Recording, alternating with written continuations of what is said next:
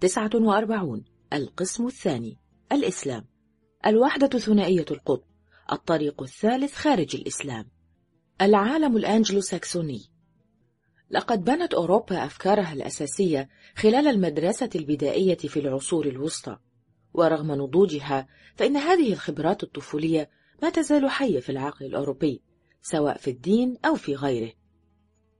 ستظل أوروبا تفكر في إطار الاختيارات المسيحية إما مملكة الرب وإما مملكة الأرض. ستظل أوروبا تنكر بكل ما فيها من مرارة العلم أو الدين. ولن تستطيع حركة دينية في أوروبا أن تتبنى برنامجا اجتماعيا سيظل دين أوروبا وإلحادها سادرين في طبيعتهما المتطرفة.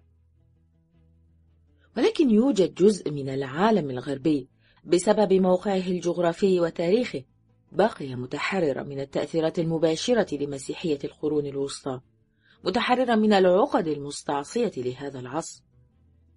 هذا الجزء من العالم الغربي كان دائم البحث عن طريق ثالث وقد اهتدى إليه وهو طريق يحمل في ثناياه ملامح من الطريق الثالث للإسلام.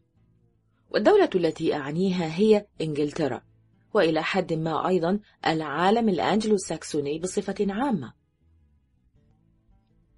وسنرى فيما بعد بروز ظاهرة مماثلة بدرجة أخف في عدد من الدول التي شهدت أنماطا إصلاحية للمسيحية تبدأ مقدمة أول ترجمة إنجليزية للكتاب المقدس بالكلمات الآتية: إن حكمة الكنيسة الأنجليكانية منذ شرعت في أداء طقوسها العامة تتبع الطريق الوسط بين طرفين متضادين. ويبدو أن هذا الموقف قد أصبح القانون الأول للحياة الدينية والعملية الإنجليزية.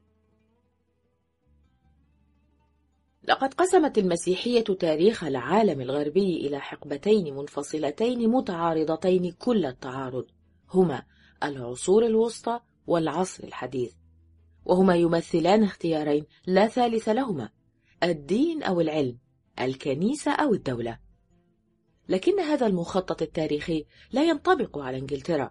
على الأقل ليس بالمعنى الذي نراه في أوروبا. من أجل هذا كان لابد من النظر إلى خبرة إنجلترا في التاريخ الأوروبي نظرة مستقلة. فأوروبا بدون إنجلترا تعرف عصرين فحسب عصر الكنيسة وعصر الدولة.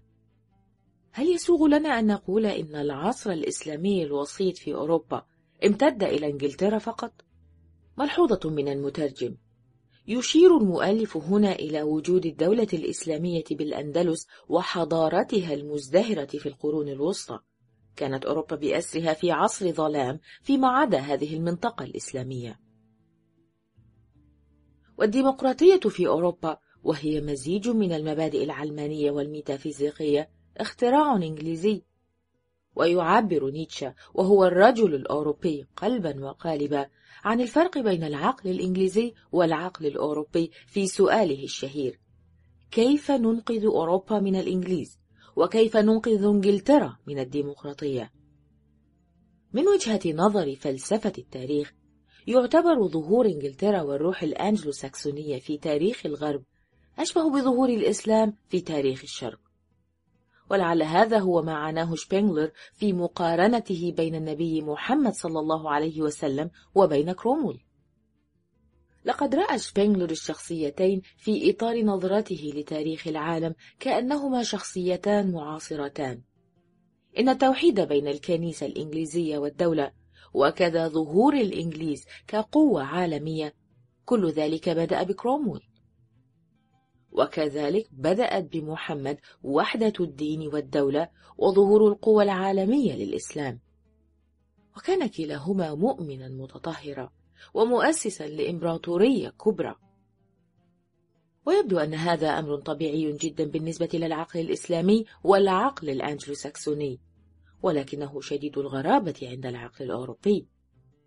لقد حطم القديس لويس الدولة الفرنكونية أما في العالم الإسلامي فعلى عكس ذلك لم يحدث تقدم سياسي أو اجتماعي إلا بصحوة دينية.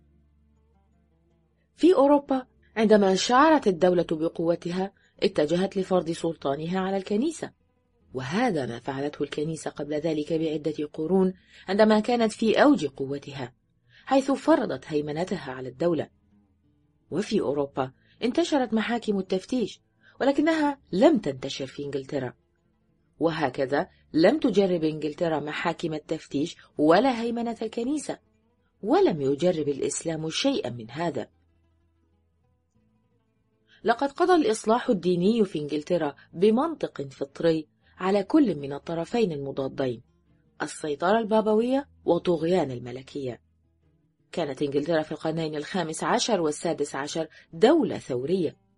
إنها في نظر أوروبا اليوم دولة متحفظة وكلمة محافظة عند الإنجليز دعوة للحفاظ على الروح الإنجليزية الأصلية والتي تعني في مفهومها الواسع الطريق الوسط.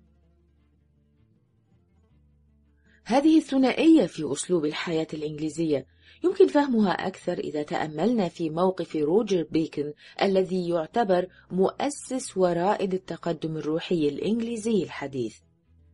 لقد وضع بيكن من البداية بناء الفكر الفلسفي الإنجليزي على قاعدتين مستقلتين في أصلهما. الخبرة الباطنية التي تؤدي إلى استنارة الروح أو الدين والملاحظة التي تؤدي إلى العلم الصحيح أو العلم التجريبي. لقد أكد بيكن على المكونات الدينية وظل ثابتا على ثنائيته كما فعل الإسلام. فلم يحاول أن يختزل النظرة العلمية أو النظرة الدينية إحداهما لحساب الأخرى وإنما أقام التوازن بين النظرتين. هذا الجانب من عبقرية روجر بيكن اعتبره أغلب الإنجليز أعظم تعبير أصيل عن الفكر الإنجليزي والمشاعر الإنجليزية.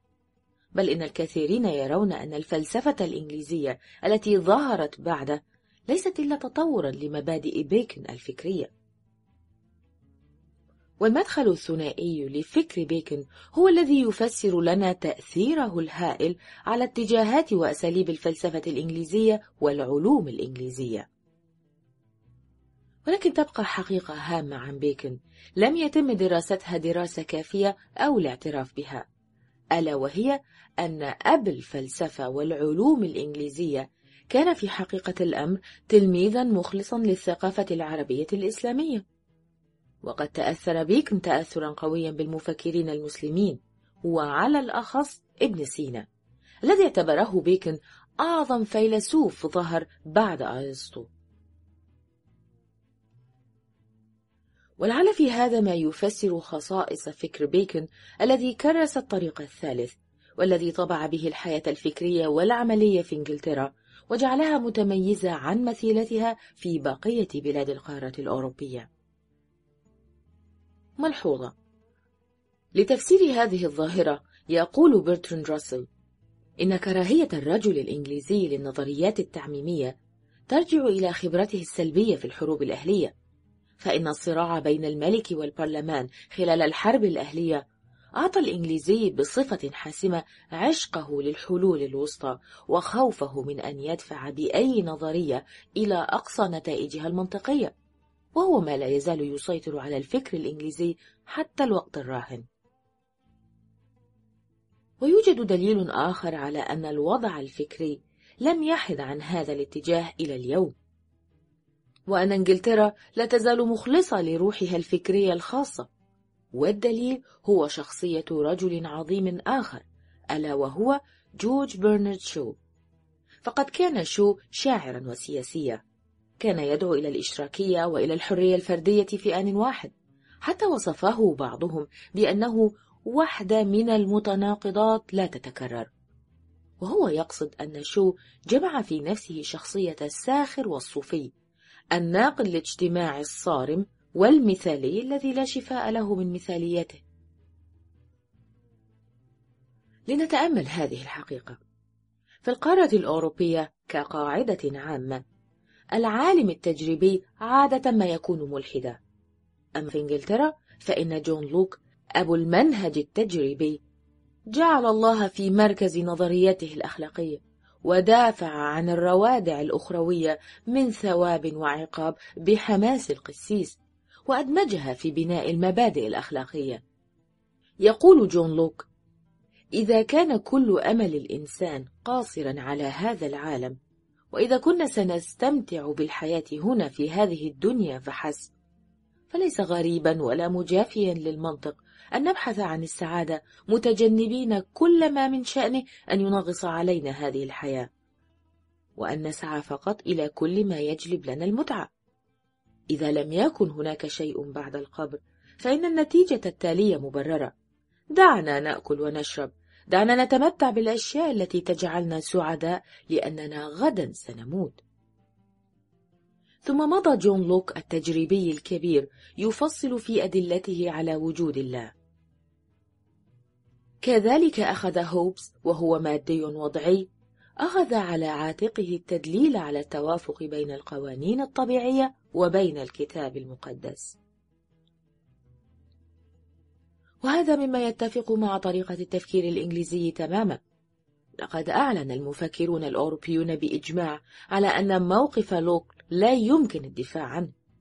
ومع ذلك تبقى الحقيقة في أن فلسفته وفلسفة بيكن وهوبس المثيرة للجدل هي نقطة الانطلاق في التطور الفكري والاجتماعي الإنجليزي.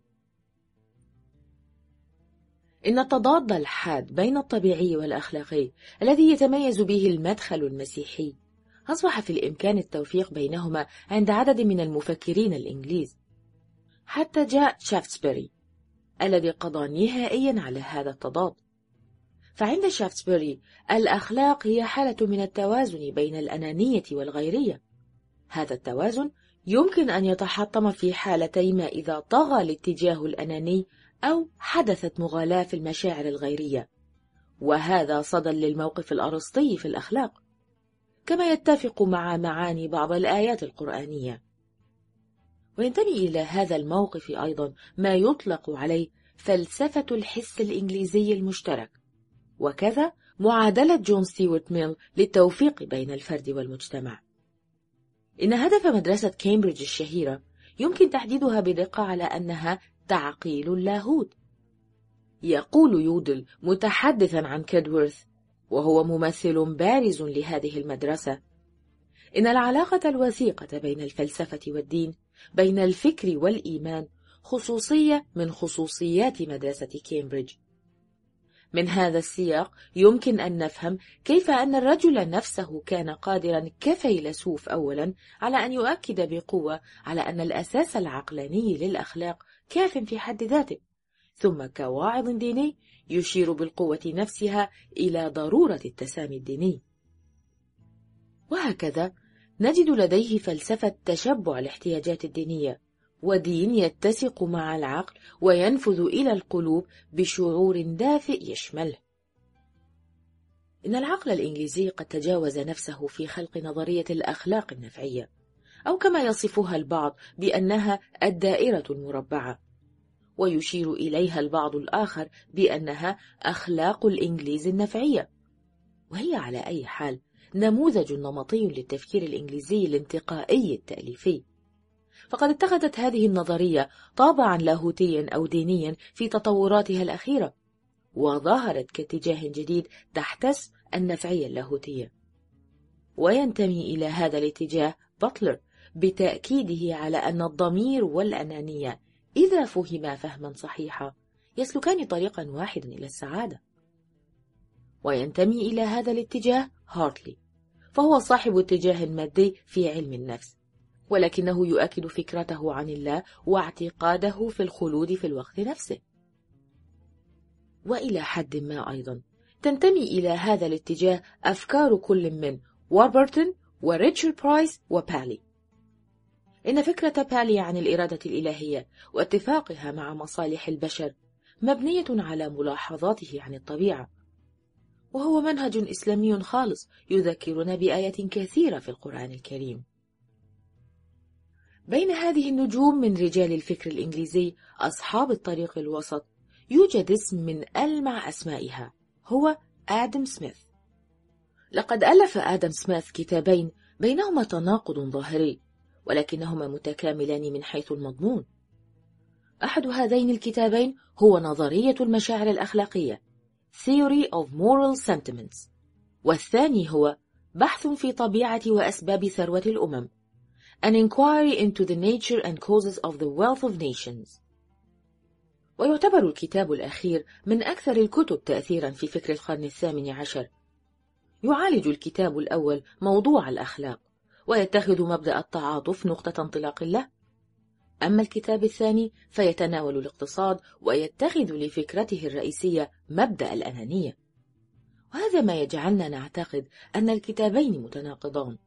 ولكن ليس هذا صحيحا لأن سميث وكان أستاذا في جامعة غلاسكو يدرس الأخلاق والاقتصاد والسياسة كأجزاء من برنامج دراسي متكامل في الفلسفة. وعلاوة على ذلك أشار سميث صراحة في مؤلفاته إلى العلاقة بين علم الأخلاق وبين ثروة الأمم. يقول في كتابه نظرية المشاعر الأخلاقية إن كل من الأنانية والمشاعر الأخلاقية حقائق واقعية وفي الاقتصاد الكوني للمشروع الإلهي أخذا معا في الاعتبار. إن الإنسان وحده تجمع بين هذا وذاك ولا يستطيع الإنسان أن يكون في حياته الاقتصادية شيئا مختلفا عن ذلك. لقد أبدى توتوم يانغ بعض انطباعات بصدد التناقض الذي يراه متأصلا في أجزاء مختلفة من أعمال سميث وعند الأوروبيين انطباع مماثل عن القرآن وعن الإسلام. لكن المشكلة تكمن في قصور النظر لا في تناقض الفكر. إن مقت آدم سميث وهيوم للمؤسسة الدينية ونظامها الإكليروسي يتجاوب مع الموقف الإسلامي. ومن الممكن أن نتخيل أن كتاب هربرت سبنسر في التربية قد ألفه أحد المسلمين ولا نجد في ذلك غضاضة. ومع ذلك فهو فكر إنجليزي صميم. يقول سبنسر إن الأخلاق في جوهرها حالة من الاتساق بين الفرد والمجتمع وأنه يوجد اتجاهان للتطور متزامنان. تزايد في الفردانية وتزايد في التواقف أي أن نمو طرف يتوقف على نمو الطرف الآخر. بينما في فرنسا الكاثوليكية لا يزال الصراع العنيد بين المدرسة الروحية والمدرسة الوضعية مستمرة. نجد علم الأخلاق الإنجليزي يؤلف بين مبدأ المصلحة ومبدأ الضمير. إن فكرة جون ستيوارت ميل عن الاقتصاد وإصراره على المصالحة بين مبدأ الفرد ومبدأ المجتمع ورأيه في أن الثروة تنطوي على أهمية أخلاقية. فيه الشيء الكثير من روح الزكاة الإسلامية وتعاليم القرآن الكريم. ولا بد هنا من الإشارة إلى اتجاه يسمى المثالية الجديدة. ظهر في إنجلترا خلال النصف الثاني من القرن التاسع عشر في أعمال مارتن وبرادلي وغرين وغيرهم. كرد فعل لسيطرة الفلسفة التجريبية. وهي أيضا في اتساق مع النموذج الإنجليزي في التفكير. أود فيما يلي أن أقتبس قطعة مطولة بعض الشيء عن الحياة السياسية الإنجليزية من كتابات كروسمان وهو كاتب إنجليزي معاصر ذو اتجاهات اشتراكية. بعد أن أشار كروسمان إلى أن أي تأكيد مبسط عن الحياة السياسية الإنجليزية لا بد أن يكون زائفا يقول على عكس اتجاه أصحاب نظرية المنفعة أقام رجل الأعمال في العصر الفيكتوري سياسته على أساس من الدين. لقد كان يمقت حكم القلة المستغلة. ليس لأنها تحمي الإقطاعيين فحسب بل لتجاهلها الفاضح للمبادئ الأخلاقية أيضا. ولم تتوجه طاقة النقد في العصر الفيكتوري إلى اقتصاديات المصلحة وإنما إلى التفكير اللاهوتي. والذي أصاب الطبقة الوسطى الإنجليزية بالاضطراب لم يكن كتاب رأس المال لماركس وإنما كتاب داروين في أصل الأنواع. فقد أطلق هذا الكتاب شرارة حرب من الجدل بين مدرسة أكسفورد وبين أصحاب النزعة الدينية. استغرقت نشاط أقدر العقول من الجانبين. لقد شعر جلادستون شعورا أصيلا بأن السياسة هي اختياره الثاني في الأفضلية بعد الدين من حيث الاستجابة للتعاليم. ويمكن فهم هذا الثبات الأخلاقي الرصين والثقة بالنفس في إنجلترا القرن التاسع عشر إذا أدركنا حقيقة قوة الإيمان الديني التي تكمن وراءهما. إن إلغاء نظام العبودية وإحياء حملات التبشير وإدانة استغلال الأطفال في العمل وانتشار التعليم العام وعشرات من الحركات الأخرى من هذا القبيل لم تأتي من عقيدة سياسية بقدر ما انبثقت من الضمير المسيحي للمجتمع. معظم الحركات الإصلاحية في القرن التاسع عشر جاءت من هذا المصدر فبعد أن ألهبت خيال الجماهير أصبحت جزءا من برامج السياسيين. على أساس من هذه الخلفية من الإيمان الديني والإصلاحات الاجتماعية فقط يمكن رسم الوجه الصحيح للفكر السياسي في بريطانيا. ويمضي كروسمان في موضع آخر من كتابه قائلا إن الديمقراطية البريطانية كانت مرتبطة ارتباطا وثيقا بالنضال من أجل الحرية الدينية ولذلك تم تهذيب الوازع الديني في شكله المسيحي الأصلي من أجل الديمقراطية. وكان انتصار الليبرالية مؤديا إلى تجديد الدين في إنجلترا العصر الفيكتوري. ولم يكن هذا ليحدث في مكان آخر سوى في أمريكا. بينما نجد أن التقدم والشعوب والديمقراطية عند الليبراليين الألمان والإيطاليين هي موضوعات قصيرة على النزعة العلمانية. فالمؤمنون بالكاثوليكية يعتقدون أنه لا يوجد جسر على الثغرة الفارقة بين الإيمان بالمسيح والإيمان بالتقدم. والمؤمنون بالتقدم يعتقدون أن الدين لا علاقة له بالديمقراطية أو الحرية. حتى الاشتراكية الإنجليزية هي الأخرى من نوع مختلف عن نظيرتها في أوروبا. فالاشتراكية في أوروبا مرتبطة ارتباطا وثيقا بالفلسفة المادية والإلحادية. بينما نستمع من منصة حزب العمال البريطاني اقتباسات من الكتاب المقدس مثلما نسمعها من منبر الكنيسة هناك. على حد تعبير أحد المراسلين الصحفيين الفرنسيين معبرا عن انطباع الاندهاش. ومما لا شك فيه أنه يوجد نموذج إنجليزي أصيل يجمع بين المتضادات كما يشرح برتراند راسل حين يقول إن مشكلة إيجاد نظام اجتماعي راسخ ومقبول يمكن حلها بالجمع بين صلابة الإمبراطورية الرومانية وبين مثالية أوغسطين في كتابه مدينة الرب. وفي إجابة له على سؤال ما إذا كانت الأفكار هي التي تغير العالم أم العكس فأجاب قائلا من جانبي أعتقد أن الحقيقة تكمن بين هذين الطرفين بين الأفكار والحياة العملية كما في أي شيء آخر يوجد تأثير متبادل. من هذا المنظور نستطيع أن نرى المصادر الروحية للبراغماتية الأمريكية. إن ثنائية الفلسفة البراغماتية واستيعابها للدين والعلم معا ما داما يبرهنان على قيمتهما العلمية. وكذا تسليمها بأن الخبرة الحياتية ينبغي اتخاذها معيارا للحقيقة هذا كله من صميم الفلسفة الأنجلو ساكسونية وهي في ذلك على النقيض من الاتجاه الأوروبي برمته. ويعرض ويليام جيمس أسس هذه الفلسفة في كتابه البراغماتية حيث نقتبس منه ثلاثة شواهد. يقول كثير منا يتوقع أشياء صالحة على جانبي الخط فإذا قيل له الحقائق صالحة قال أعطنا كثيرا من هذه الحقائق.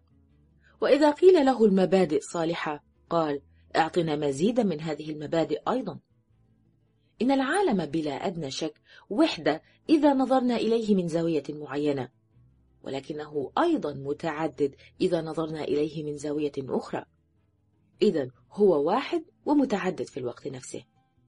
وسوف نتقبل لذلك نوعا من الوحدة متعددة الجوانب. أجل إن كل شيء حتمي. ولكن إرادتنا حرة أيضا. فلعل نوعا من الحتمية وحرية الإرادة هو أنسب فلسفة ممكنة. إن الشر في الكائنات الفردية لا يمكن إنكاره ولكن لا يمكن أن يكون الكل شرا. بهذه الطريقة يمكن ربط التشاؤم العملي بالتفاؤل الميتافيزيقي.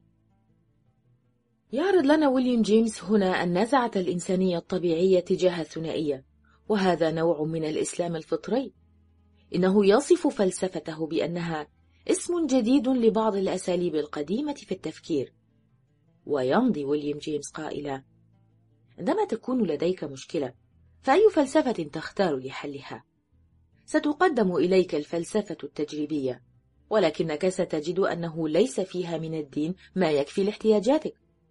وستقدم إليك الفلسفة الدينية ولكنك لن تجد فيها شيئا من التجريبية يشبع احتياجاتك. ثم يقول إن معضلتك هي كالآتي. إنك لا تجد في هذين النظامين اللذين تطلعت إليهما إلا انفصالا تاما لا سبيل إلى أن يلتئم. فستجد التجريبية ولكنها لا إنسانية ولا دينية. وستجد الفلسفة العقلية التي تدعي لنفسها التدين. ولكنها تستنكف من أي اتصال محدد بالحقائق الواقعية أو بأفراح البشر وأتراحهم. وقد عرض لنا برتراند راسل معادلة مقبولة لفهم البراغماتية عندما قال يوجد وجهان لاهتمامات ويليام جيمس الفلسفية أحدهما علمي والآخر ديني ففي الجانب العلمي نرى أن دراسته للطب قد هيأت فكره للاتجاه المادي ولكنه شكم هذا الاتجاه بعواطفه الدينية. إن الفكرين الإنجليزي والأمريكي بدأ من الفرضين نفسيهما اللذين أقامهما روجر بيكن منذ سبعة قرون مضت.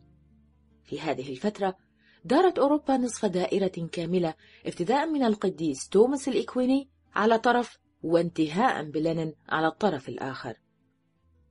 نحن لا نستطيع أن نقول بالتحديد أي نوع من الانطباع تركته البراغماتية في العقل الأوروبي ولكننا نفترض أنها خلفت نوعا من الكراهية.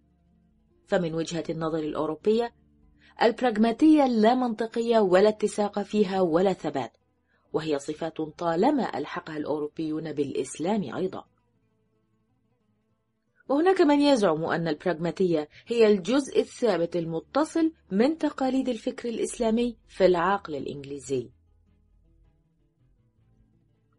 ولكن البراغماتية هي النظام الفلسفي الأمريكي الكبير الذي لم تكن أوروبا بقادرة على إبداعه بحكم طبيعتها الفكرية.